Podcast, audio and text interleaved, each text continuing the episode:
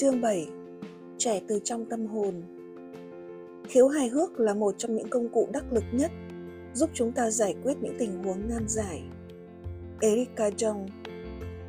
Tìm lại nụ cười cho Gabby. Lần đầu tiên gặp Gabby là lúc tôi đang trong một thư viện ở phía bắc nước Anh. Cô ấy tham dự một buổi hội thảo mà ở đấy tôi có bài diễn thuyết về cười học. Gabby cùng mẹ cô, Julie, đến hội thảo để tìm hiểu kỹ hơn về cách mà cười học có thể giúp Gabby vượt qua khó khăn. Cô được chẩn đoán là mắc chứng tâm thần phân liệt và đang trong quá trình điều trị. Ấn tượng đầu tiên của tôi về Gabby là cô ấy trông rất u sầu và thiếu tự tin. Cô ấy thậm chí còn không dám nhìn vào mắt tôi khi chúng tôi trò chuyện với nhau. Julie kể về hoàn cảnh của mẹ con cô. Chúng tôi ở lại thư viện sau hội thảo để nói về những điều Gabby mong muốn. Gabby nói về những cảm nhận của mình và mong muốn lấy lại sự tự tin, lòng tự trọng và cả sự tự chủ. Chỉ mới mười chín tuổi, nhưng hai năm chung sống với căn bệnh đã khiến Gabby không còn cảm nhận được niềm vui nào. Căn bệnh đã cướp đi nụ cười của cô bé. Julie tâm sự rằng, trước khi bị căn bệnh quái ác tấn công, Gabby sở hữu khiếu hài hước tuyệt vời và luôn vui cười. Nhưng tiếc là bà không còn được nghe tiếng cười khúc khích của cô bé. Tôi nhận lời sẽ suy nghĩ về mọi điều mà Julie và Gabby đã kể và sẽ thông báo với họ những khả năng chữa trị vào tuần tới. Tôi đã trăn trở rất nhiều về việc phải làm gì tiếp theo vì tôi thực sự muốn giúp Gabby. Từ hôm trò chuyện với cô bé, tôi biết được một trong những điều quan trọng nhất mà cô bé mong muốn là được tiếp tục cười đùa. Cô bé đã không có được niềm vui trong một thời gian dài. Vì thế, tôi quyết định đây sẽ là trọng tâm của vấn đề và bắt đầu một chương trình trị liệu đặc biệt tìm lại tiếng cười cho Gabby. Tôi gặp Gabby đều đặn mỗi tuần một lần trong hơn hai tháng. Chúng tôi thực hành rất nhiều bài tập khác nhau, tương tự như những bài tập trong cuốn sách này, và cũng sử dụng rất nhiều yếu tố kích thích thị giác.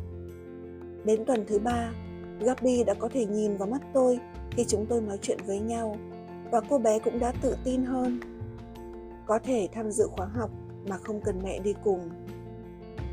Vào tuần thứ tư, tôi mang đến lớp một số tranh ảnh vui mà tôi sưu tầm được trên Internet. Khi Gabby nhập cuộc, hai người chúng tôi đã rất phấn khích thi nhau tìm tiêu đề cho các bức ảnh. Những tiêu đề này có thể trở nên lố bịch, thực tế hay khôi hài, miễn là chúng phù hợp với bức ảnh. Bức ảnh gần cuối là một nữ hoàng với ngón tay đang ngoáy mũi. Không chút suy nghĩ, Gabby hét lên: "Nữ hoàng thò lò mũi xanh!" Đó là một tiêu đề hay nhất dành cho bức ảnh đó mà tôi từng nghe. Vào thời điểm đó, Gabby đã lăn ra cười ngặt nghẽo. Điều này khiến tôi và Julie cũng vui lây. Gabby đã tìm lại được tiếng cười của mình. Việc áp dụng những phương pháp của cười học đã giúp Gabby vượt qua hoàn cảnh khó khăn bằng thái độ và cái nhìn vô tư lự. Sự ngây thơ này đã giải thoát cô bé khỏi những ràng buộc của căn bệnh. Sử dụng những phương pháp này trong những tình huống hàng ngày sẽ giúp chúng ta suy nghĩ phóng khoáng hơn về thế giới và về bất kỳ vấn đề nào phát sinh trong cuộc sống, hơn là những toan tính đời thường mà ta học được khi trưởng thành. Đánh thức đứa trẻ bên trong bạn. Bạn có biết số lần trẻ thơ cười trung bình trong một ngày lên đến ba trăm lần, trong khi người trưởng thành chỉ có mười bảy lần? Vấn đề gì ở đây? Tại sao chúng ta lại để lạc mất món quà hài hước này? Càng lớn, dường như chúng ta càng mất dần khả năng cười của mình. Bạn có nhớ thời thơ ấu, mình đã từng cười đùa vô tư, không chút lo lắng về những thứ như hóa đơn, nợ nần hay tương lai không? Từng tạo ra những trò chơi vui nhộn, nhảy lò cò trên đường và không quan tâm người khác nghĩ gì về mình. Có lẽ rắc rối chỉ đến khi chúng ta trưởng thành, bắt đầu để tâm quá nhiều đến ý kiến của người khác. Điều này cản trở chúng ta làm những việc mà lúc nhỏ đã từng làm. Vì không muốn mình trở nên khác biệt với mọi người, và xã hội cho rằng người lớn nên làm nhiều hơn là chơi. Như George Bernard Shaw đã từng nói, chúng ta ngừng vui chơi vì đã già, nhưng thật ra chúng ta già vì không vui chơi nữa. Khi lớn hơn, chúng ta được dạy rằng làm và chơi là hai phạm trù tách biệt, rằng làm xong rồi mới được chơi, và kết quả điều này là chúng ta học được cách phân chia chơi và làm thành hai khái niệm riêng biệt. Tôi là một người rất nghiêm khắc với các con trong việc giữ đúng các quy tắc và giới hạn. Nhưng tại sao không tạo ra niềm vui từ việc ăn uống đến làm những việc vặt trong nhà? Nếu làm được như vậy, tôi chắc bạn sẽ hoàn thành nhiều việc hơn nữa và những đứa trẻ của bạn cũng sẽ xong nhiệm vụ một cách nhanh chóng. Nếu dành thời gian để quan sát một đứa trẻ, bạn sẽ thấy không có ranh giới nào và cũng không có sự khác biệt nào giữa làm và chơi. Đó là cách trẻ con học hỏi, khám phá và đối mặt với thử thách. Khi trẻ con chơi, chúng học cách giải quyết vấn đề và phát triển những kỹ năng vận động cần thiết. Việc chơi đùa cũng quan trọng đối với thể chất và tinh thần của chúng ta, như là việc ngủ đủ, ăn đủ và luyện tập thể dục thể thao. Việc vui chơi dạy chúng ta cách kiểm soát và chuyển đổi những cảm xúc và trải nghiệm tiêu cực sang cảm xúc và trải nghiệm tích cực. Nó giúp ta nâng cao sự học hỏi, giải tỏa căng thẳng và kết nối với thế giới xung quanh. Vui đùa khiến mọi việc trở nên dễ dàng hơn và mang lại niềm vui thích. Vui chơi giúp kích thích trí sáng tạo và sự tưởng tượng. Chúng ta cần chơi như trẻ em và người lớn. Được tạo điều kiện, người lớn có thể chơi thể thao, chơi nhạc cụ, chơi game. Dù việc chơi đùa mang lại nhiều lợi ích, nhưng đâu đó ở thời thơ ấu hay khi trưởng thành, nhiều người trong chúng ta cũng có lúc ngừng chơi. Chúng ta đổi việc chơi đùa để gánh lấy công việc và trách nhiệm. Khi có thời gian rảnh rỗi, chúng ta thường dán mắt vào màn hình ti vi hoặc máy tính thay vì chơi những trò chơi kích thích sự sáng tạo và sự phát triển của não bộ. Bằng cách cho phép chính mình chơi vui vẻ như thời thơ ấu, chúng ta có thể thu về nhiều lợi ích trong suốt cuộc đời. Việc chơi đùa như một chất xúc tác, nó giúp chuyển đổi suy nghĩ và phát triển thực hành. Nếu chúng ta tái thiết lập những thực hành này khi trưởng thành, chúng ta có thể tái khám phá cảm giác ngạc nhiên thích thú đó và những khả năng mà chúng ta có khi còn là những đứa trẻ, điều mà dẫn chúng ta đến hy vọng và những điều tích cực. Trò chơi của trẻ con. Như chúng ta từng chứng kiến, khi già hơn, chúng ta thường có xu hướng quên đi tầm quan trọng của sự vui đùa. Trò chơi nhận thức, việc sử dụng trí tưởng tượng, được kết nối một cách phức tạp với cách mà sự hài hước được hình thành. Khi lớn lên, chúng ta sử dụng trí tưởng tượng để tìm kiếm giải pháp cho những vấn đề và nhận thức về thế giới. Điều này mở rộng khiếu hài hước và giúp chúng ta đối mặt với các tình huống khó khăn. Tại sao chúng ta lớn lên mà không có thói quen tích cực này? Có một ngành khoa học có thể trả lời những câu hỏi này. Các nghiên cứu về đặc điểm của những cá nhân trưởng thành, cả về thể chất lẫn tinh thần, được gọi là neoteny, tính ấu trùng hay ấu nhi. Lĩnh vực mà chúng tôi quan tâm ở đây là hình thái ấu nhi tâm lý, psychological neoteny.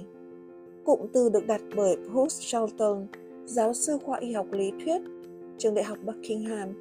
Ông lý giải cách con người biểu hiện tính cách trẻ con hay tính ấu nhi của cá nhân có thể giúp họ thuận lợi trong cuộc sống hiện đại, giống như việc có thể thích nghi một cách nhanh chóng, kết bạn, nghĩ ra những khái niệm mới và thú vị.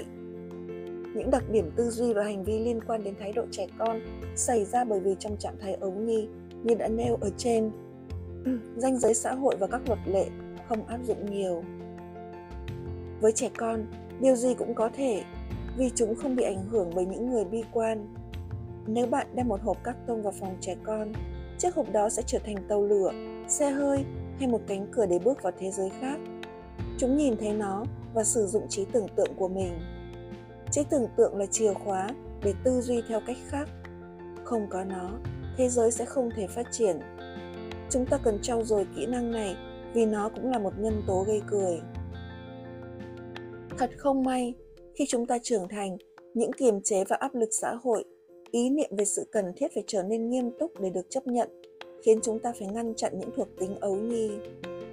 Đã bao nhiêu lần bạn nghe một người thanh niên bảo, "Này, hãy thôi cái tính trẻ con đi, chín chắn lên nào."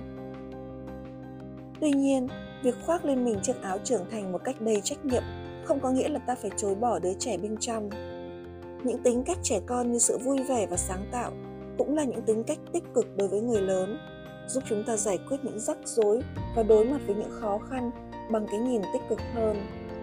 Sự phát triển khía cạnh vui tươi sẽ góp phần cải thiện khả năng tư duy tích cực. Rất nhiều nhà khoa học đã cống hiến những phát minh vĩ đại cho thế giới nhưng được cho là vẫn còn mang thuộc tính ấu nhi, trong đó có cả Alexander Fleming và Albert Einstein. Như Thomas Armstrong giải thích trong sách của ông, đánh thức thiên tài trong lớp học, Einstein đã mang tính trẻ con và sự uyên bác của ông để nhìn không gian và thời gian, một ví dụ tuyệt vời về tính ấu nhi và vũ trụ quan của chúng ta không bao giờ trùng lặp một lần nữa. Việc kích hoạt những thuộc tính ấu nhi sẽ giúp trí óc bạn càng thêm nhanh nhẹn và linh hoạt. Khi còn là trẻ con, chúng ta chưa hình thành khái niệm về sự sợ hãi, sự căng thẳng và nỗi lo lắng. Chúng ta tiếp cận thế giới bằng sự tò mò, thích thú và sử dụng trí tưởng tượng để học hỏi, cười đùa và vui chơi. Sự hài hước tạm hoãn thực tế và cho phép xuất hiện trí tưởng tượng. Những cách nhìn mới, sự vui vẻ, sự linh hoạt của trí tuệ, sự sáng tạo, trí tuệ xúc cảm, đức tính kiên cường và nhiều nữa. Đây là những đặc trưng giống nhau mà ta tìm thấy ở thuộc tính ấu nhi. Những đặc trưng này cho phép chúng ta thực hiện chức năng của mình một cách hiệu quả hơn trong công việc, cuộc sống và các mối quan hệ. Như diễn viên hài Steven Allen từng nói, tôi luôn thận trọng với đứa trẻ bên trong tôi. Sự hài hước, thuộc tính tốt nhất của nó là rất trẻ con. Nó có thể là sự khôn ngoan, có giá trị triết học hoặc hữu ích cho thế giới. Nhưng tính trẻ con là một trong những điều kỳ diệu của con người. Trong ngành khoa học về tính ấu nhi, não của chúng ta tiến hóa để tiếp tục vui chơi. Việc duy trì những thái độ và hành vi trẻ con sau thời kỳ trưởng thành thực sự là một đặc điểm tính cách có giá trị. Có sự tương quan giữa trí thông minh và sự vui chơi. Việc vui chơi rất có lợi cho sự phát triển của trí tuệ. Nó được chứng minh là đã kích thích vùng hạch hạt nhân, một vùng não liên quan đến những xúc cảm và trí nhớ. Do đó, làm tăng phản ứng cảm xúc tích cực. Nó cũng thúc đẩy sự phát triển của vỏ não trước trán, nơi mà nhận thức xảy ra. Do đó, nó có thể giúp phát triển sự chín chắn về mặt tình cảm và cải thiện việc ra quyết định và giải quyết vấn đề. Tái khám phá việc vui chơi. Liệt kê ra dưới đây những việc yêu thích hồi nhỏ của bạn, như trò chơi trốn tìm, xây nhà tí hon. Hiện tại, bạn đã thực hiện những hoạt động này bao nhiêu lần hoặc đã làm những hoạt động thú vị tương tự nào trong cuộc sống? Liệt kê ra dưới đây. Nếu bạn thấy mình chưa có nhiều hoạt động, vậy bạn thích làm gì nữa? Viết ra dưới đây và sử dụng trí tưởng tượng của bạn. Đừng để thực tại kìm hãm trí tưởng tượng. Xem lại tất cả những việc này, chọn ra ba việc mà bạn thực sự thích theo đuổi. Bây giờ, hãy viết ra những gì bạn có thể làm để điều này xảy ra như thể không có những giới hạn. Bước đầu tiên sẽ là gì? Gọi một cuộc điện thoại, bước chân ra khỏi cửa, lên mạng để tìm kiếm thông tin, liên lạc với một người bạn. Đây là cách suy nghĩ tự nhiên của một đứa trẻ. Việc cho phép bản thân phản ứng theo cách này sẽ giúp chúng ta tìm ra những giải pháp. Nó giúp não bạn ngày càng phát triển mà không cần phải chọn lọc. Chúng ta học hỏi để thêm vào khi chúng ta ngày càng già đi. Người thành công thường có những đặc điểm này và sử dụng chúng trong việc xây dựng tầm nhìn. Một khi bạn vạch ra được con đường trong trí tưởng tượng, thì bạn sẽ tìm thấy con đường đó trong thực tế. Điều quan trọng là kiên trì tiến bước để đạt được mục đích. Bạn có thể sử dụng phương pháp tư duy trẻ con này để có thể cải thiện nhiều tình huống khác nhau. Điều quan trọng là phải dành thời gian cho bạn và làm những gì bạn cảm thấy thú vị. Bạn có thể làm một mình hoặc thực hiện cùng những người khác, nhưng việc biết những điều đó là gì và dành thời gian cho chúng là cần thiết. Chúng sẽ giúp bạn cải thiện tâm trạng và cảm thấy hạnh phúc hơn. Những điểm cần ghi nhớ. Đừng đánh giá thấp sức mạnh của việc vui chơi. Dành thời gian cho những việc yêu thích. Bạn không bao giờ quá già để vui chơi. Bạn có cân bằng giữa công việc và sự vui chơi, cũng như dành thời gian cho trí tưởng tượng. Khi cuộc sống trở nên quá khắc nghiệt, hãy thoát ra khỏi nó và làm những việc mình cảm thấy vui vẻ. Bạn sẽ thấy tốt hơn và dễ dàng tìm ra giải pháp cho những rắc rối. Tư duy kiểu trẻ con là tư duy tích cực. Hành động theo kích cỡ giày của bạn, chứ không phải theo độ tuổi, đôi khi lại là cách để tiến về phía trước.